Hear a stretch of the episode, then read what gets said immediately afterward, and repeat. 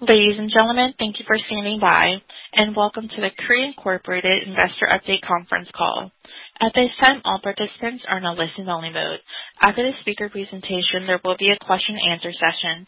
To ask a question during this session, you will need to press star one on your telephone.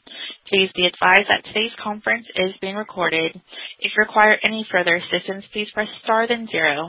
I would now like to hand the conference over to your speaker today, Tyler Gronbach, Vice President of Investor Relations. Please go ahead, sir. Thank you, Sonja, and thank you, and good morning, everyone. Welcome to Cree's conference call to discuss our agreement to sell the Cree LED business to Smart Global Holdings. Today, Cree CEO Greg Lowe and CFO Neil Reynolds will discuss the strategic rationale and financial details of the transaction, the company's transformation, and an updated long-term financial outlook. Before we get started, please note that as part of this morning's call, we will be referencing a presentation that is available on the Investor Relations section of our website at investor.cree.com.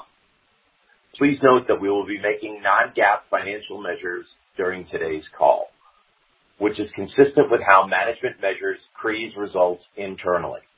Non-GAAP information is not in accordance with GAAP and may not be comparable to non-GAAP information provided by other companies. Non-GAAP information should be considered a supplement to and not a substitute for financial statements prepared in accordance with GAAP. A reconciliation to the most directly comparable GAAP measures is included in the appendix of the presentation posted in the Investor Relations section of our website, along with historical pro forma financials. Today's discussion includes forward-looking statements about our business outlook, and we may make other forward-looking statements during the call. Such forward-looking statements are subject to numerous risks and uncertainties. Our press release today and the SEC filings noted in the release mention important factors that could cause actual results to differ materially, including risks related to the spread and impact of the COVID-19 pandemic. During the Q&A session, we would ask that you limit yourself to one question so that we can accommodate as many questions as possible during today's call. If you have additional questions, please feel free to contact us after the call. We would like to also note that we will limit our comments to a discussion of the information included in our press release and our prepared remarks. We will not be able to answer any questions that would involve providing additional financial information about the quarter or the transaction beyond the comments made in the prepared remarks. And now I'd like to turn the call over to Greg. Thanks, Tyler, and good morning, everyone. Thank you for joining us today. I'm pleased to be here to discuss this morning's agreement to sell the Cree LED business to Smart Global Holdings. For those of you who have followed Cree over the past few years, you're aware we've taken many important steps to position the company for long-term growth and create a global semiconductor powerhouse focused on silicon carbide and gallium nitride.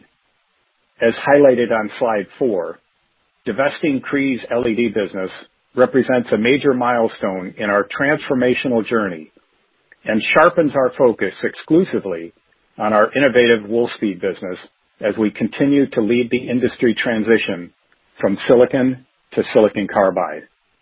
Importantly, this divestiture uniquely positions us as a pure-play semiconductor company with a strong financial profile as we continue to grow our position in silicon carbide materials, as well as our RF and power devices. We will be better positioned to execute on the substantial opportunities we have ahead, including our growing $10 billion device pipeline that spans a number of high-growth end markets. Divesting LED will allow for more targeted R&D and sales and marketing investments, driving a more focused effort as we execute our silicon carbide capacity expansion plans to support our future growth. This includes the construction of our Mohawk Valley Fab in New York and the expansion of our materials factory in Durham, North Carolina, the combination of which will establish a silicon carbide corridor on the East Coast. We believe we are at the forefront of a multi-decade growth opportunity, and today's announcement sets the stage for the next exciting chapter of our company transformation. Lastly, before moving on to an overview of the transaction, I'd like to thank all of Cree's LED's employees for the hard work and dedication in creating market-leading businesses, which is poised for continued success. Turning to slide 5, we have found the right partner for our LED business in Smart, a leading specialty solutions provider in the electronics industry. Smart has demonstrated a track record of successfully acquiring and integrating similar businesses, which, combined with the diverse customer base and global operations, gives us confidence that Cree LED will be well-positioned to continue to provide industry-leading products. The total consideration of approximately $300 million includes upfront and various forms of deferred consideration. Cree will receive an additional cash payment of $50 million and $125 million to be paid upon maturity of a seller note in August 2023. In addition, we will have the potential to earn up to $125 million based on revenue and gross margin performance of the LED business in the first full 4 quarters post-close. The transaction is subject to customary closing conditions, including regulatory approvals. We believe we will achieve all approvals necessary to close the transaction and are targeting to close in the first quarter of calendar 2021. Moving on to slide 6, I'd like to provide a brief overview of our Wolfspeed strategy, which will fuel our growth moving forward. As you may know, our Wolfspeed business is made up of 3 divisions: materials, our wafer business, and RF and power, our device businesses. Beginning with materials, we have a global market-leading position in silicon carbide wafers, which is grounded in 30-plus years of intellectual property and expertise. Importantly, this business is supported by a number of long-term supply agreements with our customers, which currently are worth over $1 billion. These agreements fortify our business and provide a solid view into our future revenue for materials. Moving on to our RF and power device businesses, we are fueling a number of high-growth end markets, including automotive, communications, industrials, and energy. As we've mentioned before, we've built a very large device opportunity pipeline, which our sales team is actively pursuing across these end markets. Following the divestiture of our LED business, the pipeline will remain well above $10 billion for Wolfspeed alone, and we're excited by the great progress we've made so far.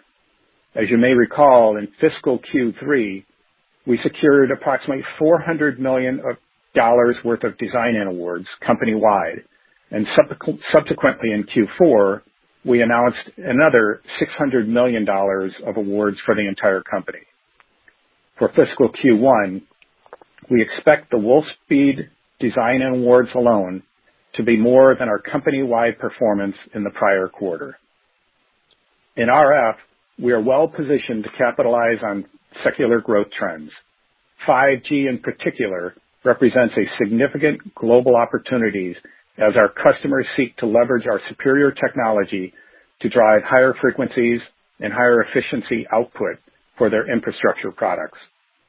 In power devices, the shift to electric vehicles represents one of our most exciting opportunities, with the automotive industry making up roughly half of our device pipeline.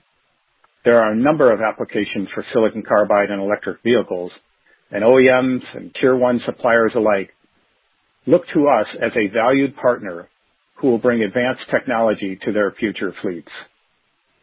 Beyond these key RF and power end equipments, the applications for silicon carbide are broad across a number of other industries, including industrials, energy, aerospace, and defense. Our partnership with Arrow Electronics is key to penetrating many of these opportunities, and we have identified approximately $2 billion of silicon carbide opportunities for Wolfspeed, thanks to Arrow's large and extensive sales footprint. Through the divestiture of our LED business, we will be even better positioned to enhance our leadership position as we power the next generation of semiconductor technology. I'll now turn it over to Neil, who will provide you with an updated long-term outlook for our business. Neil? Thank you, Greg, and good morning, everyone. We are very excited to have signed a definitive agreement to sell the Cree LED business to Smart and believe this transaction will accelerate our ability to create long-term value. I would like to begin with an update to our long-term financial target model that we first introduced at our Investor Day in November 2019. This updated model now excludes LED and highlights a high-growth, high-margin business capable of significant cash generation. Following the divestiture of LED, our target revenue reaches $1.5 billion by fiscal 2024, supported by our Wolfspeed business growing at a CAGR of at least 30%, assuming a battery electric vehicle adoption rate of approximately 5% and a continued rollout of 5G networks. This revenue growth rate is expected to continue to accelerate beyond fiscal 2024. We expect long-term Wolfspeed non-GAAP gross margin of approximately 50 to 54%, driven by continued materials cost downs and the significant efficiencies we will achieve with our Mohawk Valley Fab, which I will elaborate on shortly. This range excludes 2 to 3 percentage points of impact from corporate items.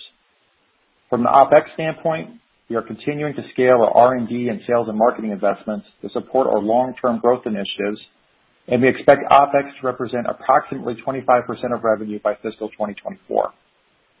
Our expectations for EBIT and free cash flow are at approximately 25% and 20% of revenue, respectively. As a reminder, our long-term financial model is underpinned by the following key factors. First, the successful completion of our capacity expansion efforts in Mohawk Valley and Durham, our ability to compete and win additional business from device and material customers, and continued progress on reducing wafer costs and improving yields, as well as a judged-out opportunity in China due to ongoing geopolitical uncertainty and trade concerns. We expect China to represent less than 10% of total revenue in fiscal 2024. Moving to slide 8, let's take a closer look at the phases of growth for Wolfspeed. In this first phase, we are transforming the company, requiring a significant investment in CapEx to expand capacity and OpEx to scale both sales and marketing and R&D to support long-term growth, while at the same time securing material agreements and winning our fair share of the $10 billion device opportunity pipeline. Beginning in 2022 and into 2023, the trajectory starts to change, representing some of the major announcements we have discussed since our Investor Day in November of last year. Our device revenue starts to pick up as automotive customers introduce new EV models, mobile providers look to expand their 5G networks, and other industrial applications come to market. This momentum continues into fiscal 2024, where we expect to generate approximately $1.5 billion of revenue and gross margins in the low 50s. Overall, this divestiture further enhances our already solid financial position. As shown on slide 9, we have a strong and healthy balance sheet with greater than $1 billion in liquidity to support our growth strategy. As we've previously noted, we expect fiscal 2021 to be our peak investment year with approximately $400 million in capital expenditures, mainly to fund the construction of our Mohawk Valley Fab and the expansion of our Durham materials factory. Although subject to variability regarding both the build schedule and the timing of reimbursements we receive from the state of New York, our increased CapEx spend reflects our slightly steeper ramp from customers and keeps us on track to ramp production at Mohawk Valley in calendar year 2022 to deliver on our customer commitments. Approximately $10 to $15 million of costs per quarter will convey to Smart after the transaction closes. We are planning for a modest increase in OpEx throughout 2021 to support additional Wolfspeed R&D activities and sales and marketing spend to support our long-term growth outlook. With that, I will now turn the discussion back to Greg for some closing remarks. Thanks, Neil.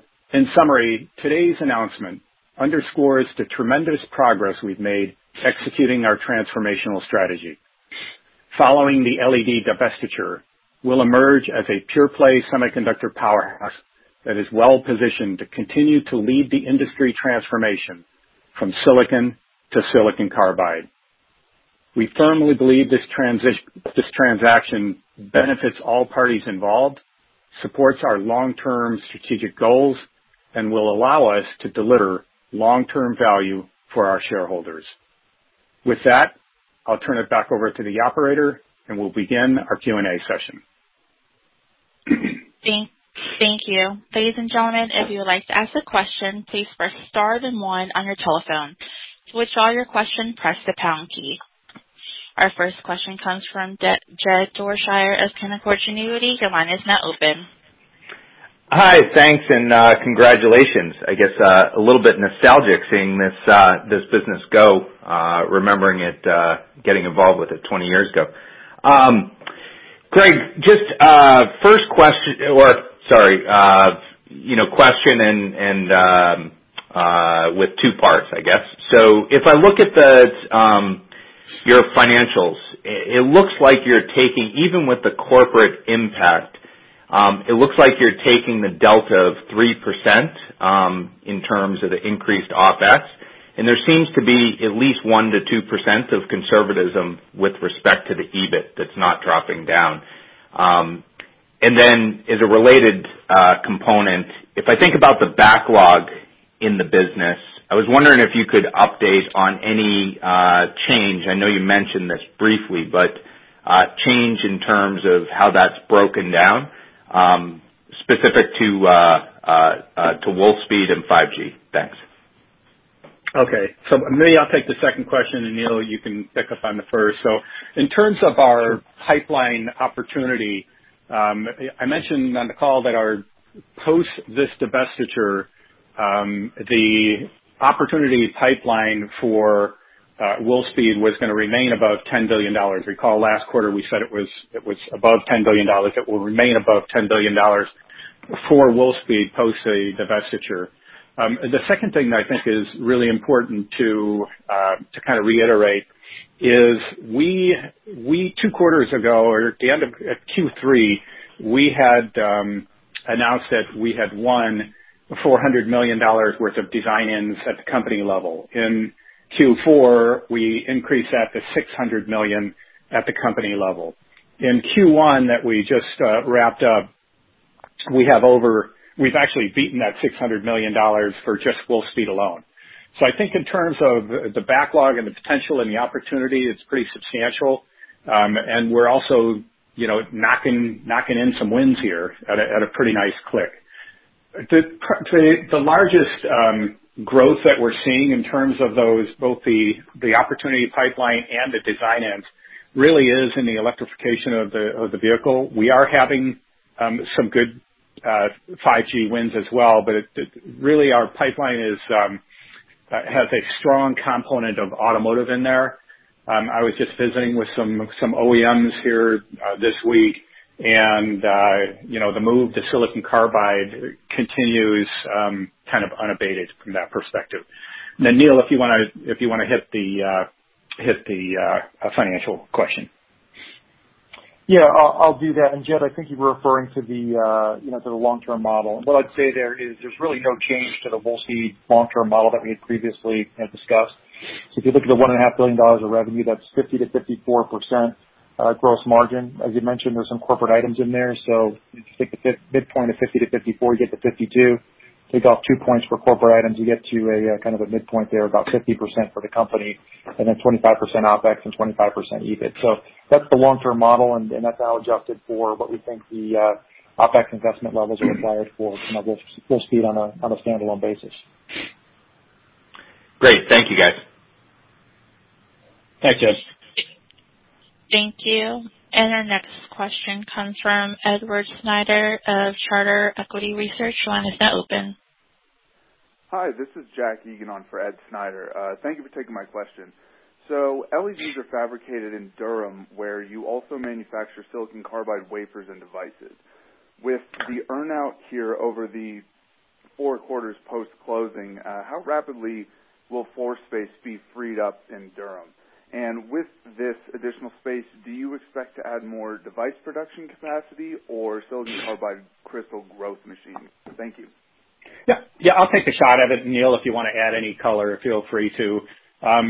Basically, we have a supply agreement with Smart that mirrors what we were going to be doing internally in terms of freeing up floor space and so forth for the LED business. So this really doesn't change that. What it does is it helps us as a company focus a lot more of our energy on growing the Wolfspeed business, and the LED team together with Smart will be focusing on the outsourcing strategy and putting energy into the outsourcing strategy of moving out of that facility. So it doesn't change it per se, but it does have a lot more focused energy from the LED team and Smart on that one aspect, while we're focused on moving in the Wolfspeed product and especially the power device product into the Durham factory. Neil, I don't know if you want to add any additional color to that or not. No, I think that's right. I think that's what makes this, appealing for us, is that we're, essentially on the same trajectory in terms of the outsourcing plan we've had. And we think the team at Smart will be absolutely focused on, managing that as well, and it creates a great synergy for us. So, there's a lot of aspects of this deal you can look at, but I think that synergy in terms of, production, which I think helps them out from a, certainly from a margin standpoint as we thought about the LED business, but certainly helps us from a capacity standpoint as we continue to focus on Wolfspeed. Thank you. And our next question comes from Craig Irwin of Roth Capital Partners. Your line is now open. Hi, good morning, and thanks for taking my questions. So, Greg, you've been very clear pipeline's going to stay north of $10 billion post-disposal, but the last time you gave us approximate pipeline for the lighting business, I guess, was 19, when it was around $1.8 billion. Can you update us whether or not the lighting pipeline has grown over the last year? Can we sort of read into this that there's been strong growth in pipeline for Wolfspeed to make up that difference to get to the $10 billion that you've given us? Yeah, Craig, thanks for the question. I can't give you the exact numbers because I'm not staring at them. What I will tell you is the LED pipeline did grow over the last year. The Wolfspeed pipeline grew substantially faster. And what happened in this past quarter is the Wolfspeed business grew very substantially faster. We pulled in a lot of good opportunity there. So it's so again, LED or lighting, as you would call it, the lighting LED opportunity has grown over the year. I can't give you the exact numbers. I will tell you the Wolfspeed opportunity has grown substantially faster. And recall, Craig, part of this is as well the joint program we have with Arrow Electronics. We did a exclusive new product launch with Arrow on our 650-volt MOSFET, and they basically knocked it out of the park in terms of project identification, opportunity identification. They've won opportunities in something on the order of 44, I think, different countries. Many of those countries, in fact, at least half of those countries, we don't even have employees. So, having a partnership with somebody that has such a substantial, footprint in the market has really been a big positive for us. So, on top of the 650, the number I mentioned in the prepared remarks was they've identified $2 billion worth of Wolfspeed opportunity for us. And, it's a substantial benefit for us to have that partnership. Thank you. And our next question comes from Gary Mobley of Wells Fargo Securities. Your line is now open. Good morning, everybody. Thanks for taking my question. And let me extend my congratulations on this monumental move. I wanted to ask a two-part question, and so I'm curious to know what the contractual manufacturing support might be for Cree to Smart in the at least the first few quarters post divestiture, and specifically what are the milestones for the final $125 million payment? Thank you. Yeah, I can hit the first one, and Neil, if you want to hit the second one, in terms of the manufacturing agreement, basically it's the plan that we had internally with our LED team in terms of producing product in-house and blending that with a move to external manufacturing. I don't want to give out the exact numbers, but it basically doesn't change that plan. The team is working very hard and has made really good progress in terms of moving product from a silicon carbide substrate to a sapphire substrate. That was a very important first step because what that allowed us to do then is to explore going to a fabless model for our LED business. So really good progress from the team on that. We will have a supply agreement with them that, again, mirrors and matches what our plan was for increasing our capacity in that Durham fab with Wolfspeed as we move the product out of off of silicon carbide and onto outsourcing from an LED perspective. And Neil, if you want to hit just the earnout mechanism. Yeah, sure. And on the earnout, essentially what's going to happen here is for the first 4 quarters post close, there'll be an earnout that's based on execution on revenue and gross margin over that period. At the end of that period, that'll be valued and then transitioned into a 3-year note. And obviously that's something we've been focused on, and the team at Smart picks up the business. That's something they'll be focused on as well. And as we get closer to the end of the earnout period, we'll give you an update on that. Thank you. And our next question comes from Colin Rush of Oppenheimer. Your line is now open. Thanks so much, guys. Could you talk a little bit about the pipeline and what you're going to need to do from a product perspective in terms of evolving and expanding the offerings you currently have in the market to really address that full pipeline? I think from a pipeline perspective, we've got $10 billion worth of opportunity. A large amount of that, probably 50% of that, is automotive. Another big chunk of that is industrial type products. The industrial type products are going to be we're going to be going after those with a series of standard parts that we have, and then the automotive products are a combination of standard parts and parts that are, I would call it, semi-customized for a customer's particular application. It might be a certain way we have the pinouts, or a different package that we deliver the product in, and so forth. But basically, we've got a pretty healthy new product development pipeline that's in pretty good shape, I would say. We've got a tremendous opportunity pipeline, which is in great shape, and we're translating that into design ends. And again, just to reiterate, $400 million 2 quarters ago, $600 million last quarter, both at the company level, and over $600 million this past quarter, Q1, from a Wolfspeed perspective. So continuing to drive momentum there. Now, there's no sort of dropping the football at the 5-yard line. We realize that we've got to keep driving this. So every day we're working really hard to get products out the door, to get customers converted from a design opportunity to a design in, and we're going to continue that as we lead this transition from silicon to silicon carbide. Thank you. And our next question comes from Harsh Kumar of Piper Sandler. Your line is now open. Yeah. Hey, guys. Congratulations. Sounds like a really good deal. I just had a couple of questions. One quick clarification. So I take it from all the commentary that the $125 million earnout is on top of the $300 million. I just want to be clear about that. And then my main question was that historically, Greg, when I've seen the automotive wins, you talked about $400 million, $600 million, and more than that in 1Q. Typically, there's a large supplier. There's a main supplier that has, 60% plus of the volume, maybe even up to 80%. Is that Cree for these wins?